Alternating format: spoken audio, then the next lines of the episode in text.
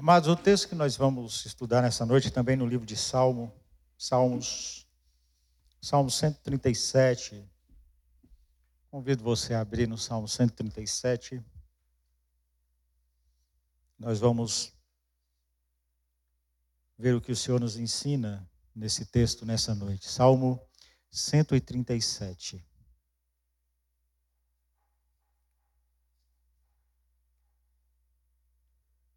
Palavra de Deus nos diz assim: às margens dos rios da Babilônia, nós nos assentávamos e chorávamos, lembramos-nos de Sião. Nos salgueiros que lá havia, pendurávamos as nossas harpas, pois aqueles que nos levaram cativos nos pediam canções, e os nossos opressores, que fôssemos alegres, dizendo: Entoai-nos algum dos cânticos de Sião. Como, porém, haveríamos de entoar o canto do Senhor em terra estranha? Se eu de ti me esquecer, ó Jerusalém, que resseque a minha mão direita, apegue-se a minha língua ao paladar, se não me lembrar de ti, se não preferir eu Jerusalém a minha maior alegria. Contra os filhos de Edom, lembra-te, Senhor, do dia de Jerusalém, pois diziam: arrasai, arrasai até os fundamentos. Filha da Babilônia, que has de ser destruída. Feliz aquele que te der o pago do mal que nos fizeste.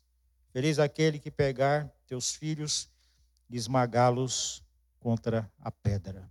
Essa música houve uma época, é na sua época, viu, Índio? Vou devolver para você. Que ela virou uma discoteca. Ela foi cantada por um grupo que não era cristão e rodou muito em discotecas por aí. Muita gente dançou essa música sem saber o significado dela. Essa é uma observação. Mas é, quando nós temos esse contato com a palavra de Deus, especificamente no Salmo, ele fala que sempre Deus está irrompendo, ou sempre Deus está uh, à flor da pele de Salmos. Então nós encontramos dentro do livro de Salmos sempre esse Deus que está agindo, esse Deus que está caminhando com o seu povo. Para os irmãos terem uma ideia, Salmo 1 quando nós temos o contato com o Salmo 1, para vocês terem uma ideia.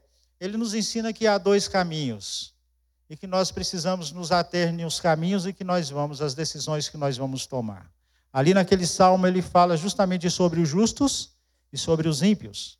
Aqueles que têm a oportunidade de seguir a Deus, porém aqueles que nós, como justos que seguimos a Deus, aqueles que nós precisamos evitar na nossa vida.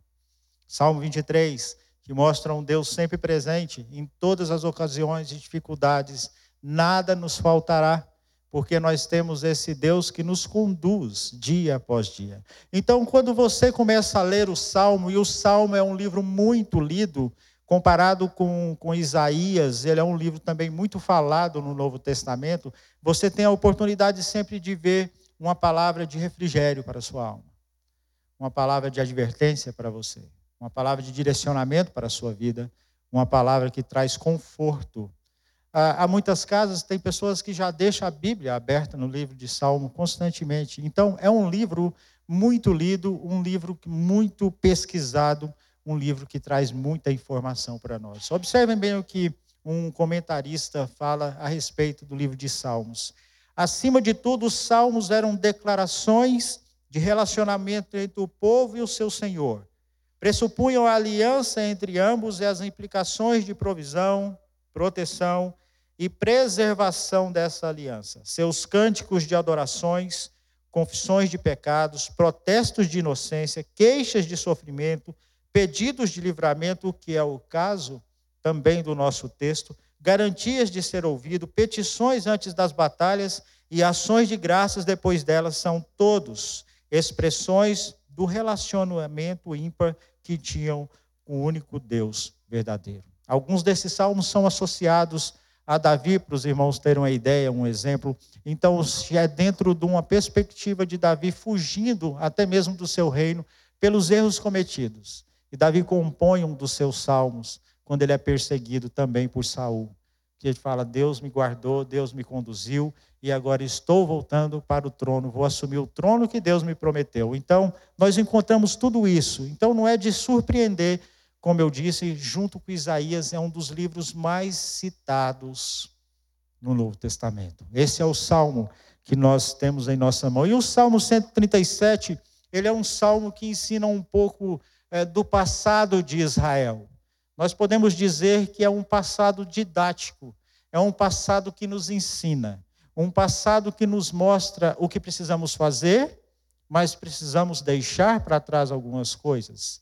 Então, quando nós adentramos no livro de, no, no capítulo 137, nós temos duas observações importantes para nós que nós podemos aprender, colocar e colocar em prática em nossa vida, caminhar da forma em que Deus espera de todos nós. É um salmo que, quando nós lemos da primeira vez, parece que eles estão falando da saudade que eles tinham de Jerusalém, né?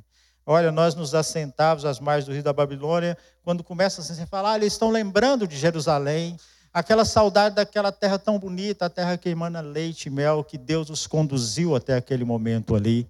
Então eles estão morrendo de saudade daquele local, estão doidos para voltar.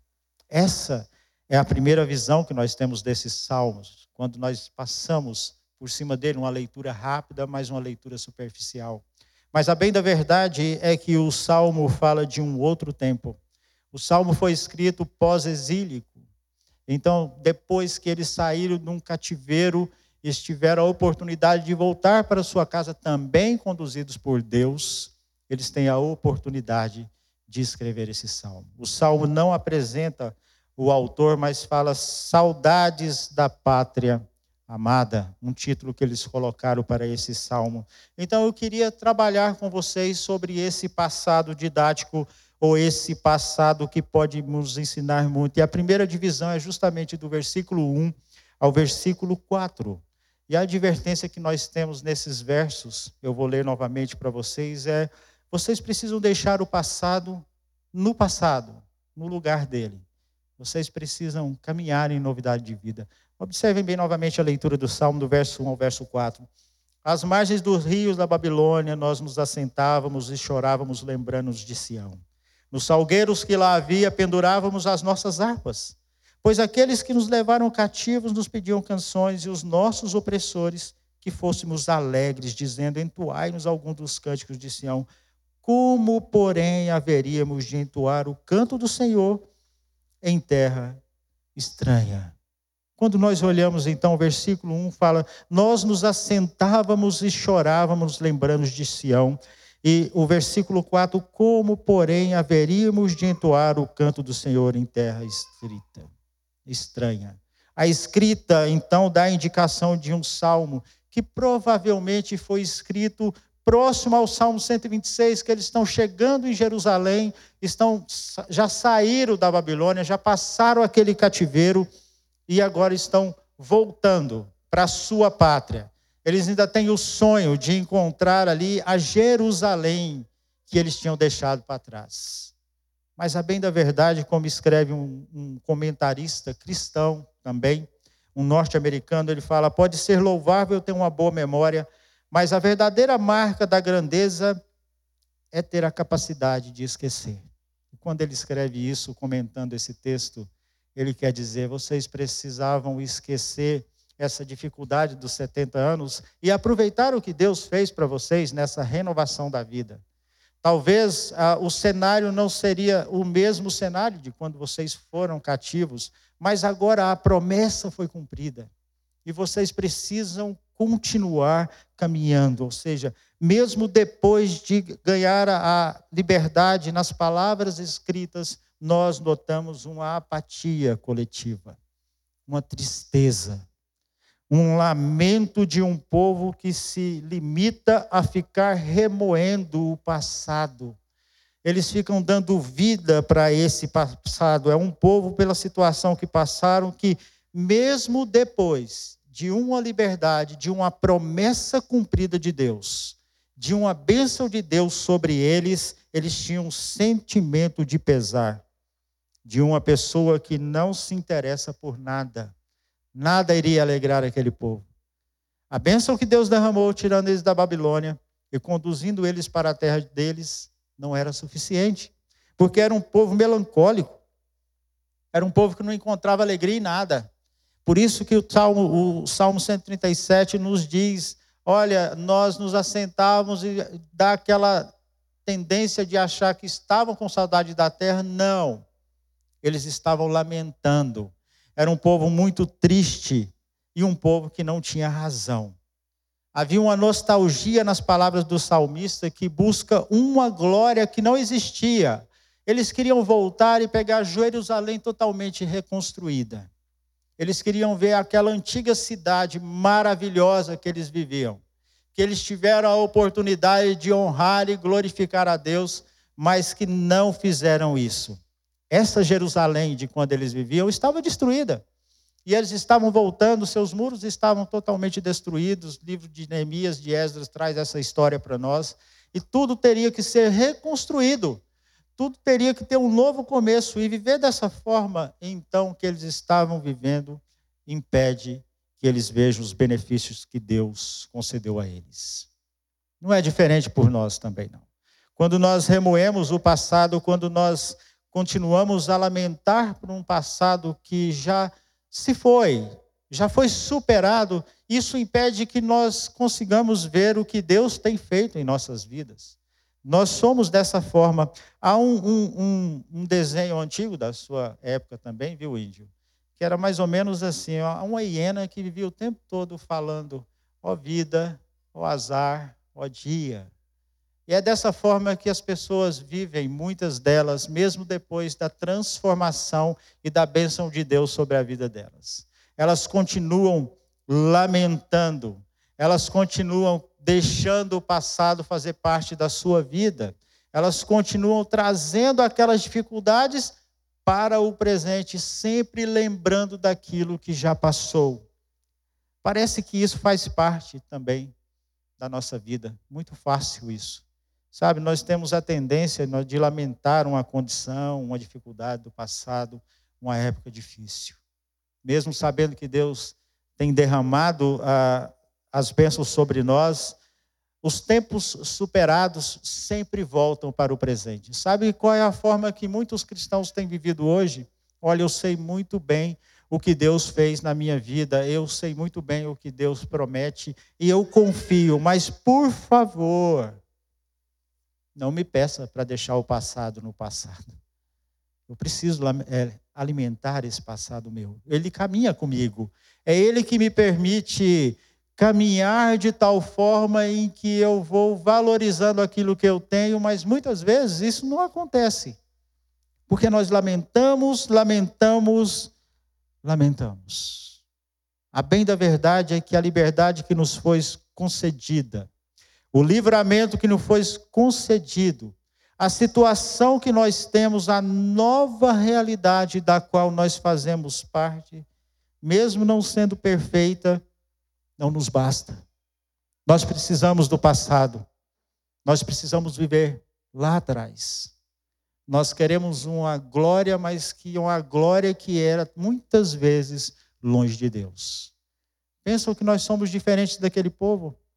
Eles queriam aquela Jerusalém reconstruída, mas eles flertaram com o perigo.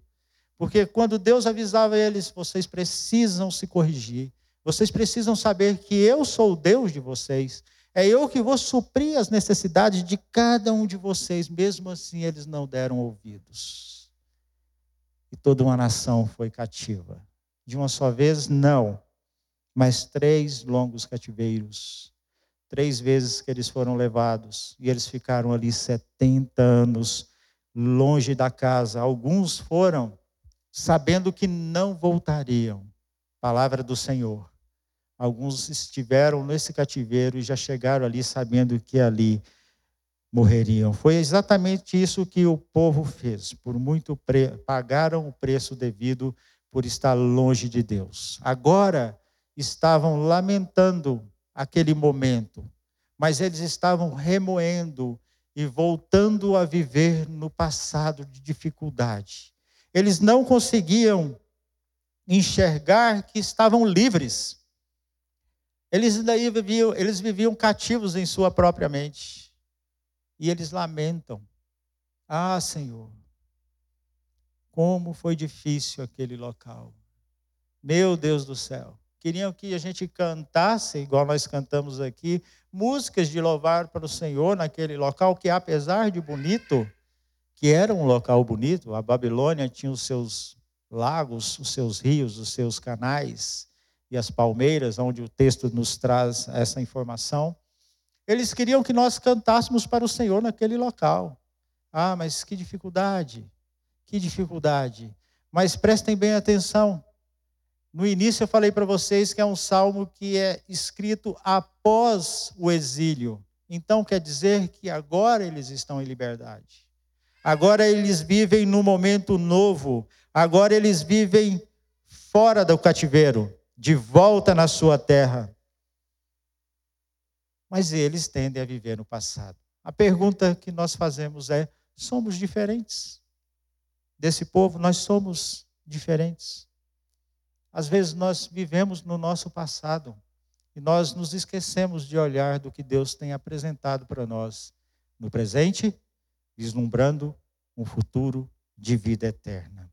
Deixe-me lembrar então o que foi feito por nós, e talvez você ainda será um pouco mais agradecido, ou todos nós sejamos um pouco mais agradecidos. Não somente fez por nós e ainda fará por muitos outros a quem nós lembramos e talvez não estejam nós.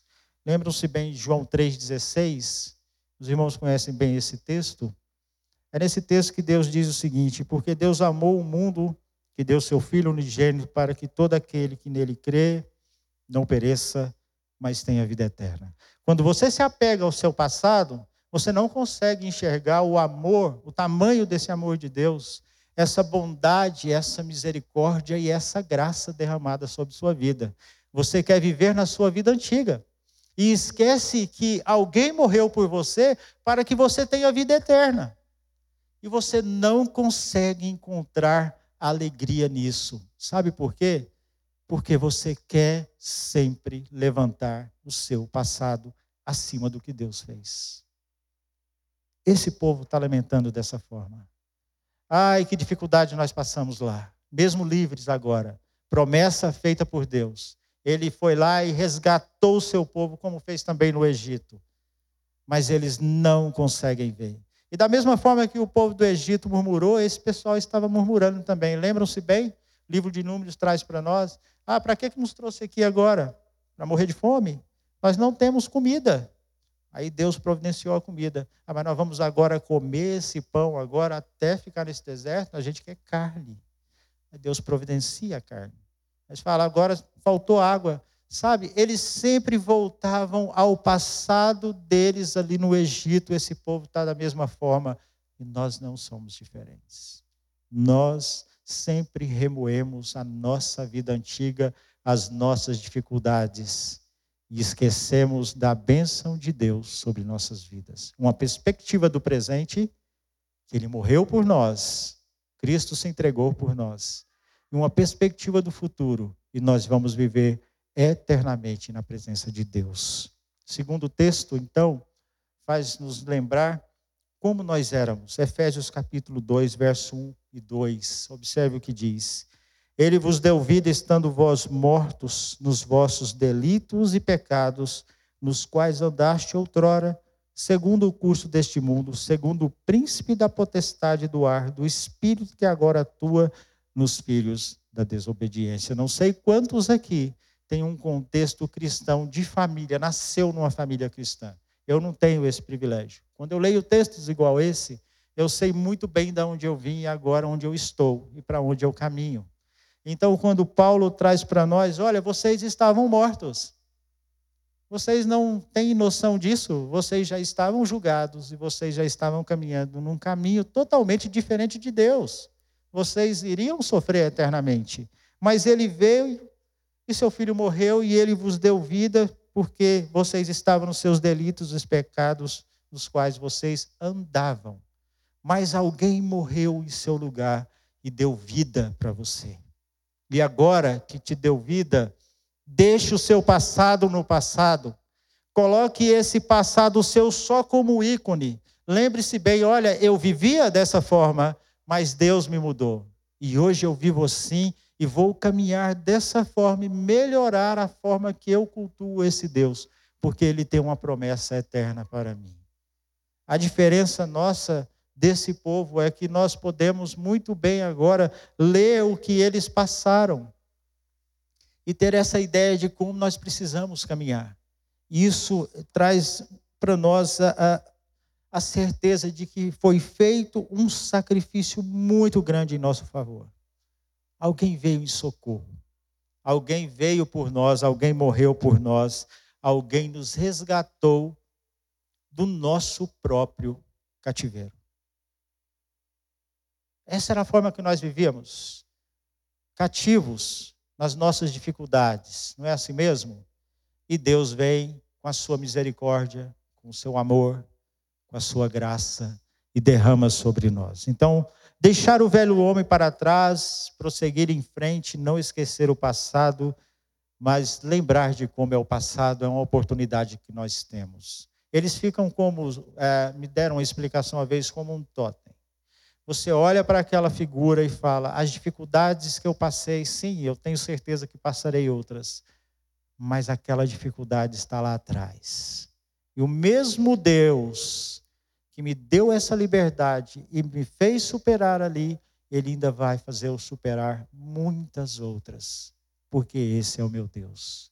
Essa é a primeira observação que nós encontramos dentro desse salmo é saber viver como cristão, deixando um passado que muitas vezes não é nada uh, agradável para nós mesmos lembrar, mas é lembrar de um futuro, de um presente e um futuro em que Deus derramou as suas bênçãos sobre nossas vidas.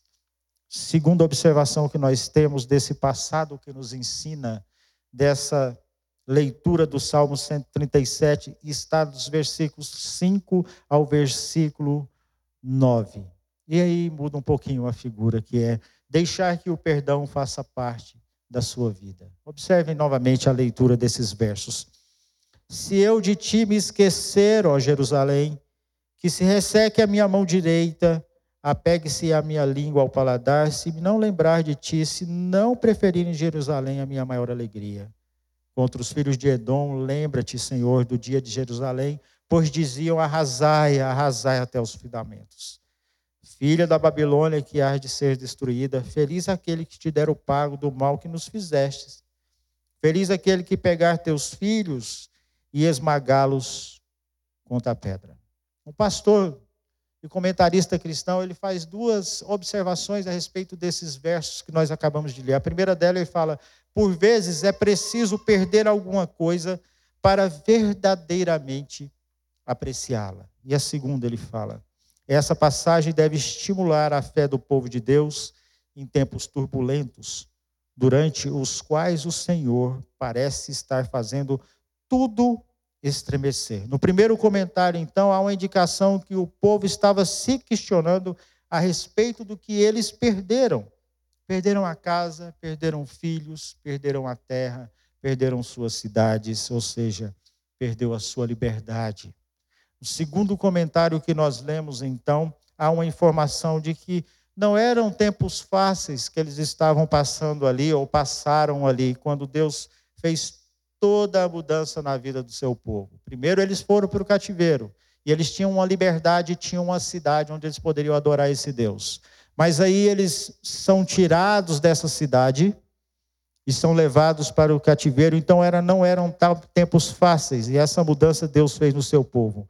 Então era um momento agora deles exercerem uma fé maior, já que esse salmo é escrito após o seu cativeiro, eles estavam em liberdade, voltando para a sua terra, momento difícil de reconstrução, de reorganização do povo. Alguém teria que liderar esse povo administrando essa grande obra que Deus deu a eles e alguém também deveria conduzi-los na própria ah, culto a Deus. Então, são duas oportunidades que eles tinham. O primeiro delas, exercer uma fé maior, de agradecer a Deus. Obrigado, Senhor, que nós estamos livres. Estamos voltando para a nossa casa. Agora nós temos essa cidade aqui, Senhor, eu sei que nós vamos ter que reconstruir, mas isso aqui é bênção de Deus, nós vamos reconstruí-la. E nós vamos adorar o Senhor novamente aqui, porque o Senhor nos ensinou. Isso é o que deveria fazer parte do coração desse povo, mas há uma outra ideia na, na, na mente de cada um deles. O salmista nos dá essa informação. Ao mesmo tempo que eles têm uma lembrança do que foi anunciado pelo próprio Deus, eles fazem algo contra as nações. Eles querem que Deus, olha, Senhor, eu quero que o Senhor castigue essa nação. Que o Senhor tome conta dessa nação. Que o Senhor derrube essa nação, que o Senhor destrua essa nação. É dessa forma que eles estão vivendo. Para vocês terem uma ideia, Deus já havia anunciado para eles através dos seus profetas em que eles teriam a oportunidade de ver a destruição dessas nações, como Babilônia foi destruída anos, anos depois do que aconteceu. Em Ezequiel diz o seguinte: Assim diz o Senhor Deus: também estenderei a mão contra Edom, e Edom é uma, é uma nação que é falada aqui, mas eles eram conhecedores da palavra de Deus, e eliminarei deles os homens, os animais, torná-los-ei em deserto, desde Temã até Dedã, e cairão a espada. Eles falam de Edom porque Edom estava lá batendo palmas quando eles eram arrasados. Como o verso 9 fala: Feliz aquele que pagar teus filhos, que pegar teus filhos e esmagá-los contra a parede. Quando as crianças eram mortas, Edom estava presente. Quando aquele povo estava sendo levado para o cativeiro, estava sendo afligido, Edom, que é um povo que conhecia a palavra de Deus, está, está ali naquele local. E Deus já havia profetizado, já tinha falado para eles, eles tinham conhecimento disso, de que Deus ia tratar com esse povo. Obadias faz muito bem essa observação a respeito desse castigo que viria sobre Edom. Mas no Salmo nos mostra um pedido de vingança futura desse povo. Sabe o que eles estavam falando? Olha, olha, não vou esquecer do que você fez por nós, não, Edom. Tomara que Deus faça pior com vocês. Eu espero que o dia que nós estivermos livres, onde Deus pegue vocês, caia fogo, depois não sobre nada. Era isso que eles estavam desejando. Era um coração que estava amargurado de tal forma que, além de alimentar o que não era necessário, também estava querendo uma vingança que não era necessária. Ou seja, estavam vivendo de forma errada diante de Deus. Porque um coração dessa forma é um coração em que a cicatriz que ele tem ainda não está fechada e é dessa forma que eles estavam vivendo. Eles tinham forte lembrança daquilo, de um tempo ruim, e esse tempo ruim estava conduzindo eles a viver de tal forma que queriam desejar o mal para outras pessoas. Nós sabemos muito bem que isso não depende de nós, isso não depende de cada um de nós. Ou seja, mesmo que faça parte do coração de todos nós, queremos resolver as coisas muitas vezes do nosso jeito, não é de nós que nós podemos ter as verdadeiras respostas e as respostas corretas.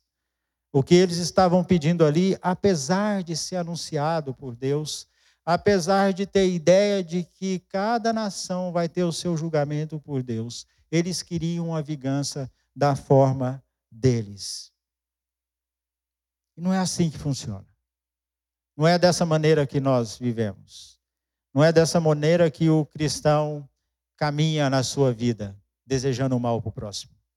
Observem bem o que a palavra de Deus nos diz a respeito disso. Quando Deus fala que eu vou resolver os seus problemas, ele está querendo dizer também o que diz Mateus 7, versículo 23, só uma parte dele fala: Apartai-vos de mim, os que praticais a iniquidade. Isso significa que se você caminha de forma correta diante de Deus, glorifique a Deus, dê graças a Ele, porque aqueles injustos que praticam a iniquidade já têm o seu julgamento feito. Nós sabemos muito bem para onde eles vão parar no sofrimento eterno. Versículo Mateus 25, 46, então, bem claro ele coloca: irão estes para o castigo eterno, porém os justos para a vida eterna. E é dessa forma que você pode até se perguntar: para onde eu estou caminhando? Como eu tenho é, feito, como eu tenho relatado, como eu tenho vivido, quais são as minhas ações diante desse Deus maravilhoso que me tirou de uma condição e hoje me dá essa posição de filho dele, justificado pelo seu filho Jesus. Deuteronômio 32, 35, então, confirma essa ideia que nós temos de que toda a nossa vingança, tudo aquilo que nós podemos pedir pertence a Deus. Ele fala: A mim me pertence a vingança, a retribuição a seu tempo, quando resvalar o seu pé. Ou seja, não se preocupe com aqueles que lhe fizeram mal. Não se preocupe com aqueles que desejam mal a você. O que você precisa preocupar é sempre deixar para trás aquilo que lhe causou algum mal, verificar o que aconteceu e continuar caminhando com Deus, na certeza de que Deus vai resolver todos esses problemas. Então, isso nós chamamos é, de algo simples na nossa vida, que é o bom testemunho. É viver de acordo com o Evangelho. É testemunhar de Cristo em todo o tempo. É viver segundo o que o Evangelho tem para nós. Porque um coração que é trabalhado por Deus é uma vida que reflete piedade. Mesmo diante das dificuldades, mesmo diante daqueles desafios que nós não acreditamos, com certeza, a vida de bom testemunho sempre nos trará benefícios. Evitará muitas vezes que nós tenhamos ou passemos por problemas piores daqueles que nós estamos passando. Porque um coração realmente que quer uma vingança a todo custo, é um coração que não tem condição de glorificar a Deus. Isso é o que o Salmo traz para nós. A falta de perdão na vida de uma pessoa somente o afastará de Deus. Essa falta de oportunidade que Deus nos dá de perdoar o próximo, essa questão nossa interna de guardar esse perdão, essa oportunidade de perdoar, isso não vai nos colocar mais próximo de Deus. Isso vai nos conduzir para longe dele. Nós precisamos aprender que nós temos condições plenas de perdoar o próximo, porque Deus assim o fez em nossas vidas. O que nós precisamos é lembrar disso constantemente, sempre colocando isso diante de nós. Eu perdoo porque ele me perdoou. Então, essa falta de perdão, e mesmo que, que nós conheçamos a palavra de Deus, se nós não perdoamos, nós estamos caminhando longe de Deus. Sabe qual é a conclusão, amados? Que nós chegamos diante de, dessa oportunidade que Deus nos dá de conhecê-lo, de, de ver, de ser suficientemente idôneos para caminhar com Ele, é que houve um resgate. Deus resgatou o seu povo da mesma forma que resgatou cada um de nós. E nesse resgate que ele fez, nós vivíamos numa posição desfavorável. Nós não tínhamos vida. Nós éramos pecadores. Não merecíamos esse resgate. Mas ele foi lá com o seu amor e trouxe todos nós para perto do seu filho.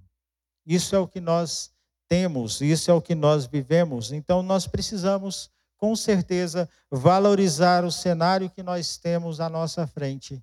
É um cenário que precisamos reconstruir, então vamos reconstruir. Precisamos superar algumas dificuldades, vamos superar algumas dificuldades, sim. Porque lá no passado, nas dificuldades que nós estivermos, hoje nós passamos, Deus nos resgatou e tem conduzido nossas vidas já é momento de nós olharmos o que nós temos para frente. Não há possibilidade de querer voltar. Então, a melhor maneira de viver essa fase nova da nossa vida é deixando o passado no seu passado. É tentar fazer desse passado uma oportunidade de aprender nos erros lá, acertando tudo agora no presente e continuar caminhando diante de Deus. Ele pode ser um, apenas uma simples lembrança de um momento difícil, uma simples lembrança das dificuldades que nós temos passado. Então nós precisamos conhecer a Deus e isso envolve comprometimento. Nós precisamos nos comprometer. Ah, como eu conheço a Deus. Eu leio a palavra. Eu falo com meu Deus. Eu oro a esse Deus. E eu coloco isso em prática dia após dia. porque eu dou o meu bom testemunho de um cristão. Eu sou fiel a esse Deus e luto contra o meu coração e luto contra tudo aquilo que eu acho que é verdade, porque a verdade de Deus é que importa na minha vida. É dessa forma que nós lutamos contra isso que todas essas informações que o Salmo 137 traz para nós. Não é momento de nós ficarmos lamentando um passado e querendo resolver do nosso jeito.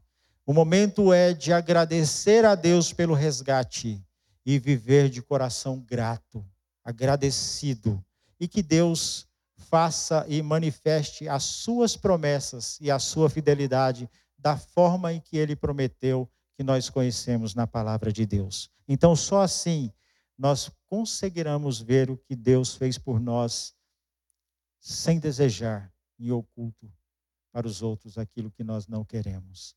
Meus amados, que Deus nos ajude na nossa caminhada. Que Deus tenha misericórdia de nós.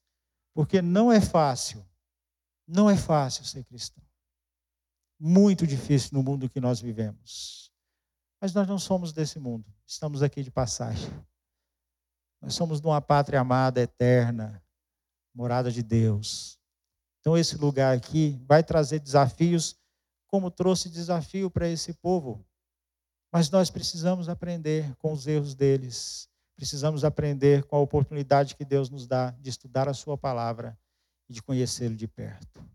Essa é a forma que nós podemos viver. Que Deus nos abençoe. Vamos orar, vamos falar com Deus mais uma vez. Ó Deus, nós somos gratos ao Senhor por tão grande resgate. Nós somos gratos ao Senhor porque tem nos abençoado, tem nos conduzido, tem nos dado a oportunidade, ó Deus, de caminhar na tua presença. Obrigado, Pai.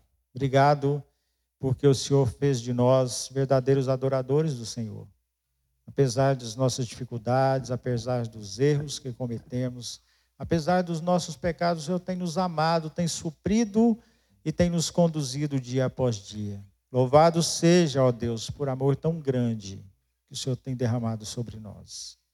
Muito obrigado pelo resgate que nós temos, por aquele homem que se sacrificou na cruz em nosso lugar, nos tornou justos.